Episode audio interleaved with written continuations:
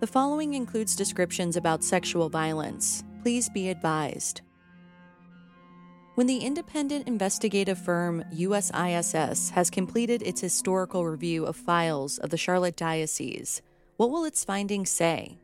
When the review board for the diocese has looked at all the facts and findings presented to them, what will its recommendations to Bishop Peter Jugis be?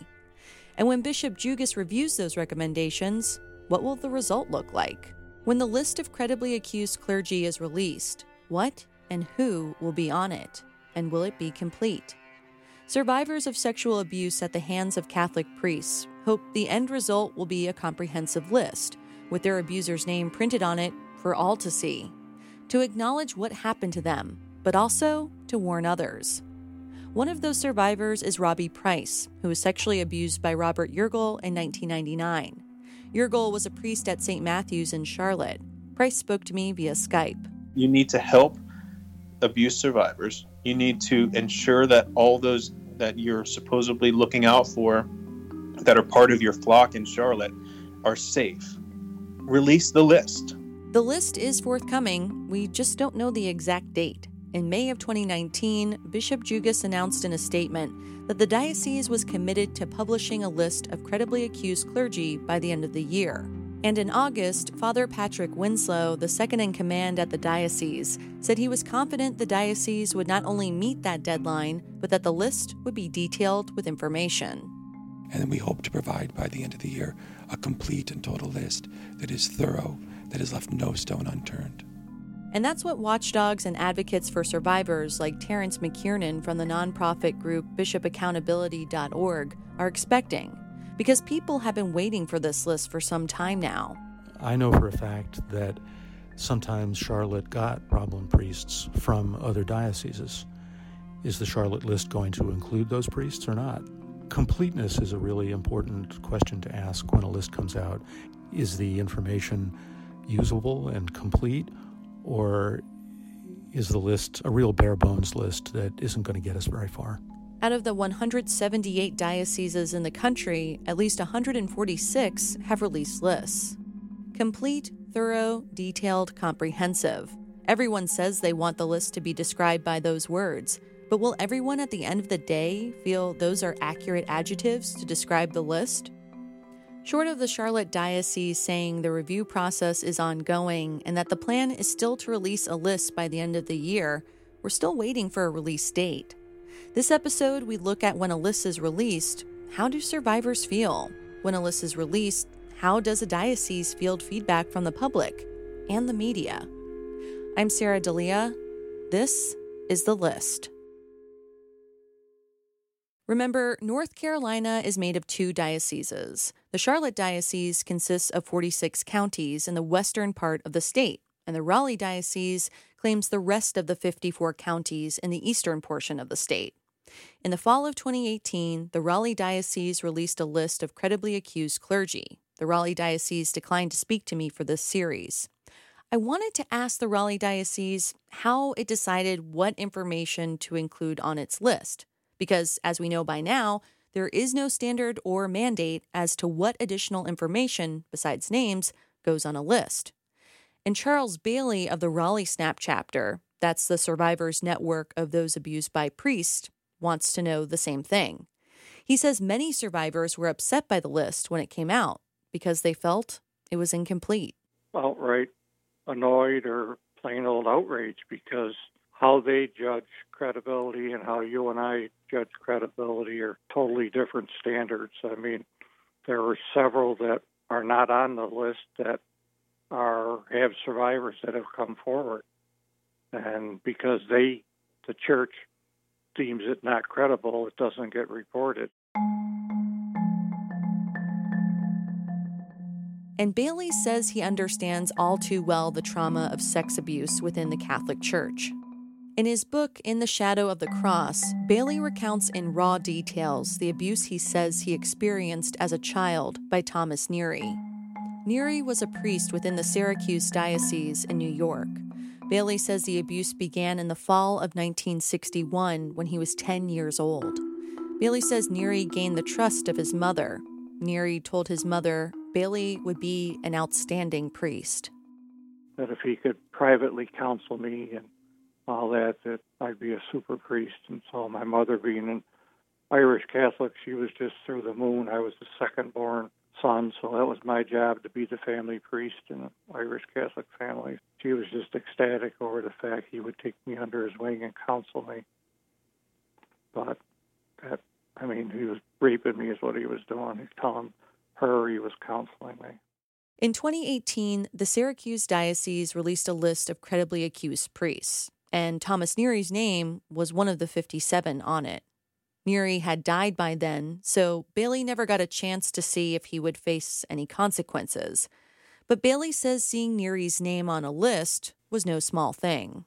Finally got uh, some uh, verification, if you will. Some some people were saying, "Oh no, not him." You know, I even had somebody call me and say, "Well, he didn't abuse me, and I was an altar boy under him." And I'm going like, you know, I never said he did everyone he met, but uh, we had probably in the vicinity of 200 people come forward, 200 other men that were abused as boys. He had a 45 year career raping young boys, so it brought so many men forward. Lot, you know, I'm 68. There's a lot older than me and a lot younger than me, and and some said, you know, that I was the only one they've ever told, and and you know their wife doesn't know or their family doesn't know, but as long as they felt some validation that they could at least at least uh, you know get some satisfaction from the knowledge that he was finally exposed. And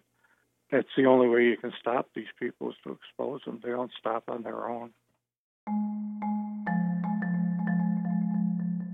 The Syracuse Diocese didn't always plan to release a list like the one it did in October of 2018. In fact, the diocese had a previous policy that it would confirm the names of abusive priests only after victims went public with their accusations.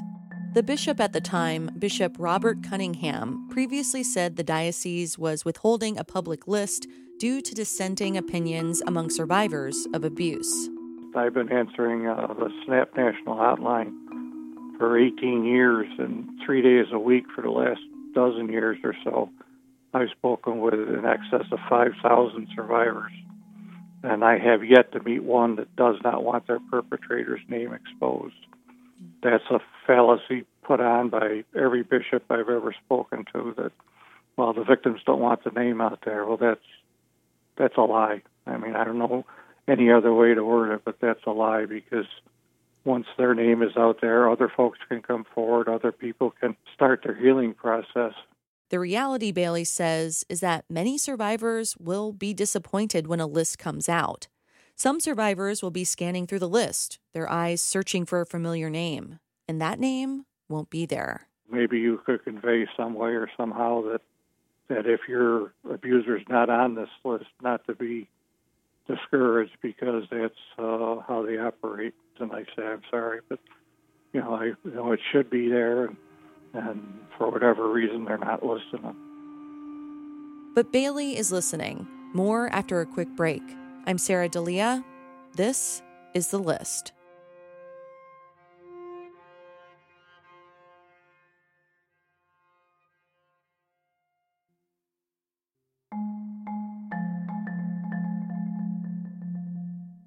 Hey, list listeners, Sarah here. We want to hear your comments, questions, and stories. If you've experienced abuse within the Catholic Church or have a particular question you'd like explored, leave us a voicemail at 704 448 6511. You don't have to leave your name, but know that your audio may be published online or the air. You can also email me directly at sdelia at wfae.org. If you're interested in more episodes like this, make sure you check out earlier episodes in the She Says series. She Says is an investigative podcast that follows the winding road a sexual assault survivor must navigate in order to find justice and healing. Find She Says wherever you find your podcasts or at wfae.org slash she says. Now, back to the list.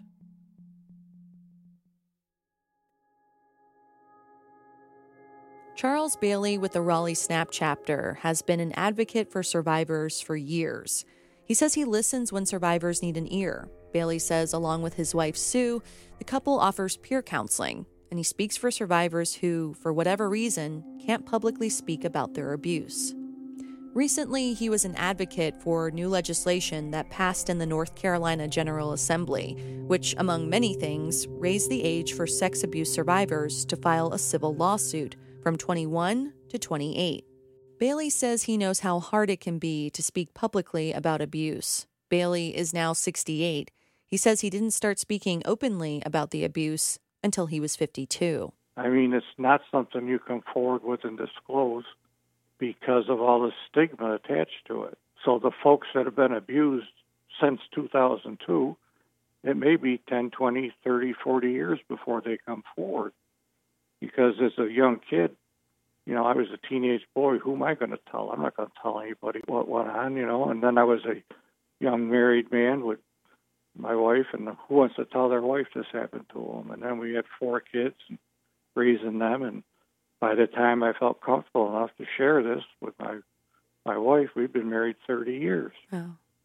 So it's because of the stigma and the emotions and and the hate that's thrown upon you when you disclose. I mean, I was extremely close to one of my older sisters, and now she won't even uh, know my name. I have to refer to her as Jane Doe in my book. It's just pathetic, you know, that uh, the victim blaming that goes on.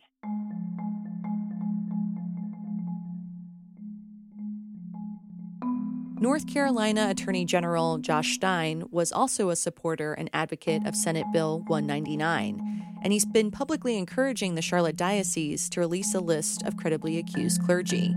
Even though Stein is glad the recent legislation passed, he's disappointed that the age to file a civil lawsuit isn't higher. I am dissatisfied with that figure.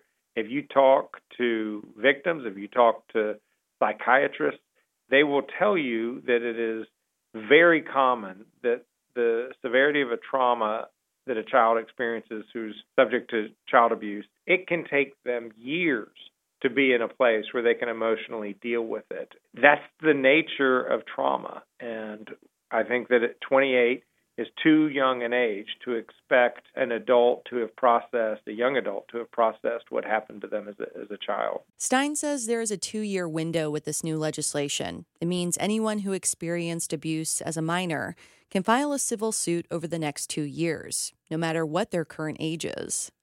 Stein says bringing forth a lawsuit against the diocese is just like any other kind of lawsuit when someone feels like they've been harmed. I would be confident that the vast majority of cases brought were valid. Does that mean everyone's valid? No. There may be some that aren't, but that's true of slander or defamation or, or anything else. Another part of this legislation clarifies who must report suspected abuse and to what agency. Now, all adults who suspect abuse must report to the police. In an October 2018 interview with WSOC TV, David Haynes, the former spokesperson for the Charlotte Diocese, said the practice of the diocese was to report abuse to the Department of Social Services. In the Diocese of Charlotte, uh, the authority that we've been going to for the last 15 years is the Department of Social Services. Attorney General Josh Stein says the new law is straightforward and leaves no room for interpretation. Basically, I got tired of reading stories about priests that were abusing children and there were archbishops who knew, or the gymnast coaches who were abusing children and the administrators knew. And they didn't do anything to protect those kids, and other kids were subsequently abused. And it's unacceptable. If you are an adult and you know that a child is being sexually abused by someone, it is your legal obligation to let law enforcement know. There's nothing more important than keeping kids safe.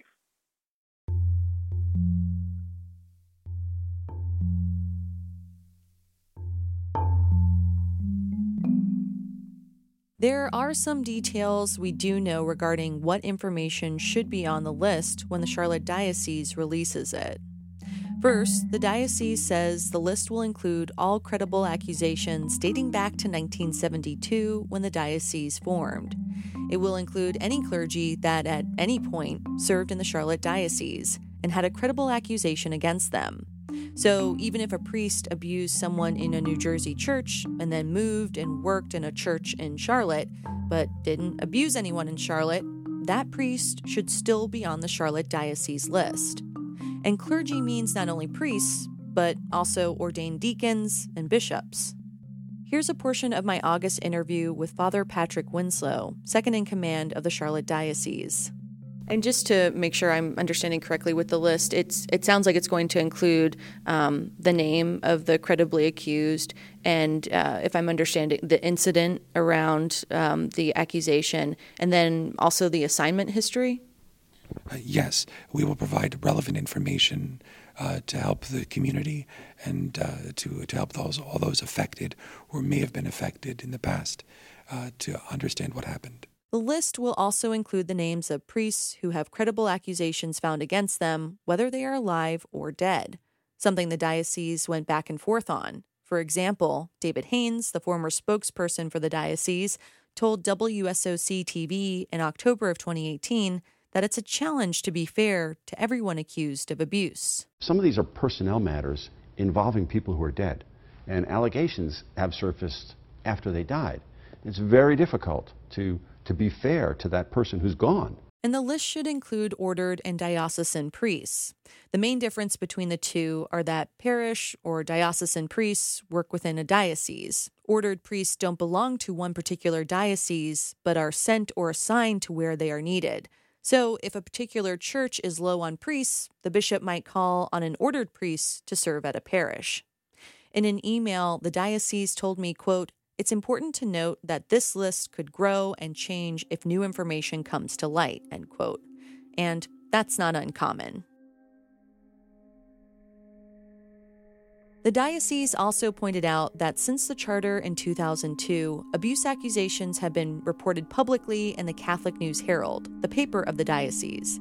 The bishop is the publisher of that paper. The diocese says most of those cases involved abuse that occurred years earlier, but the allegations were not made known to the diocese until sometime after 2002. I wanted to talk to the diocese in more detail. The Charlotte Diocese did have a scheduled media event in August of 2019, but declined multiple interview requests since then, communicating primarily through email. We also asked if the diocese would like to comment on Anthony or Robbie Price's cases, but they declined. When the Charlotte Diocese publishes its list, how will the diocese disseminate information to those in the pews and the public? Different dioceses around the country have reacted in different ways when it comes to addressing the sex abuse crisis. In the fall of 2018, the San Diego Diocese held a series of listening sessions open to the public in order for the bishop to hear feedback on what people thought should be done to combat the crisis. KPBS, the NPR station in San Diego, reported that 300 people attended the first listening session. And the San Diego Diocese, along with five others in California, started a compensation program for victims. Chip Wilson, the former Charlotte Observer reporter, now Catholic deacon, featured in episode 3, told me that when he describes why he loves the Catholic Church, he comes back to a James Joyce quote. Their definition of the church was here comes everybody. And that's held true for me. You know, I, I worship every week with people from a number of different countries, um, different native languages, and um, I'm in a relatively small town, but there, there's a, a cultural and economic diversity I just don't haven't seen in other faith communities. Many Catholics feel that. They feel the warmth of the church and acceptance, a reassurance and comfort in the sacraments, and mystery within the stained glass windows. Here comes everybody, a community. But there's another portion of the population who don't see themselves as that everybody. For some, the Catholic Church is the opposite of community. It is no longer a place of comfort and refuge. That's the case for Anthony, featured in our first episode. He alleged in a civil lawsuit that Richard Farwell abused him at St. Anne's in the 1980s. Anthony found a home at a non denominational church, but says he'll never return to a Catholic parish. I will not set foot in a Catholic church. We got some friends that their children were about or had their confirmation, and uh, we went to the after party. But they know how I feel, And I said, I can't go to the service. You know, if it's going to be a wedding or a uh, funeral, I'm not going. I, I'm not going to do it. I don't care if it was my own father. I never found my way back to the Catholic Church, and I don't believe I ever will. That's Robbie Price, who was abused by Robert Yurgel at St. Matthew's in 1999. Yurgel was convicted of second degree sex offense in 2009. I consider myself a spiritual person. I've encouraged my family members, my family, my son to explore whatever religion he feels might be right for him or to not explore whatever religion. I think it's a very personal thing. And what happened to me has irreparably damaged what religion is in my mind. I feel like there's so many there's there are good people within every organization. If someone could find peace or find love or find what they're looking for within an organization such as you know the Catholic Diocese of Charlotte or any other, you know, I, I encourage it, but it's not for me. And Charles Bailey with the Raleigh Snap chapter echoes Robbie Price's sentiments. After what he says he experienced, organized religion is something he could never return to. I have a personal relationship with God. I love God. God's in my life, but it's between me and God. I don't need a middleman, just like the Bible says, you need no priest but me. So I kind of have a direct link between myself and the Lord. I don't, I don't need to go to a building somewhere and listen to somebody's interpretations. All of these survivors have had to search outside the walls of the Catholic Church to find their community, to feel heard, to feel believed, to feel like their story matters, to find others who will listen to their gospel, their truth. Often that community is found in organizations like SNAP or support groups. So when the list does come out, where and how the information about the list is shared matters to survivors. If a news conference or public prayer is held within church walls, it will be hard for some survivors to attend because they've had to find a new type of church outside the one they grew up in. That new church is a community survivors sometimes find with others who have experienced what they have abuse. It's found within others who are waiting for the same thing acknowledgement, validation, the list. I'm Sarah Delia. This is The List. This is our final episode for now. When the Charlotte Diocese publishes its list, we'll be back. The list is reported, hosted, and produced by me, Sarah Delia. Greg Collard is the editor, with additional editing support from Judon Marshall. Alex Olgin helped with fact checking and the production of this series. You can find me on Twitter at Sarah WFAE, and that's Sarah with an H. Keep the conversation going with the hashtag WFAE the list. Remember, you can email me directly. That's S D E L I A at WFAE.org. Thanks for listening.